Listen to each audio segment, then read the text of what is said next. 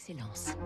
Donnons l'envie d'entreprendre au cœur des territoires avec la Banque Courtois, votre banque en région. Fabrice Lundi, vous nous emmenez ce matin sur un territoire fluvial, bon, peut-être le plus connu au monde. Les beaux jours sont de retour. Pourquoi ne pas découvrir Paris depuis la Seine? Il y a 45 ans naissait les vedettes de Paris, créées en quelque sorte comme l'anti-bateau-mouche avec des bateaux traditionnels à taille humaine, cinq embarcations de 250 passagers d'une longueur de 30 mètres qui s'élancent du port de la Tour Eiffel tel le Paris-Iéna, le Paris-Trocadéro, 900 000 passagers chaque année.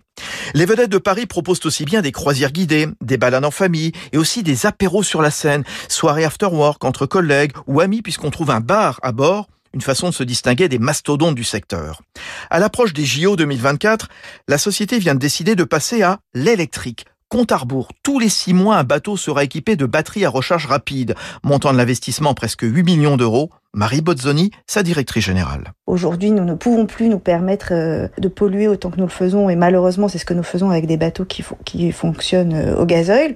Donc, nous allons électrifier euh, nos bateaux d'ici 2024 sur une propulsion 100% électrique. Alors, cette décarbonation de la flotte va nous permettre d'éviter la consommation de 400 000 litres de gazoil par an et de diminuer donc de 50%, de plus de 50% notre empreinte carbone. Vedettes de Paris, ce sont les croisières, mais aussi à terre. Un nouveau ponton au pied de la Dame de Fer avec rooftop flottant, concert, terrain de pétanque et à terme, festival et expo.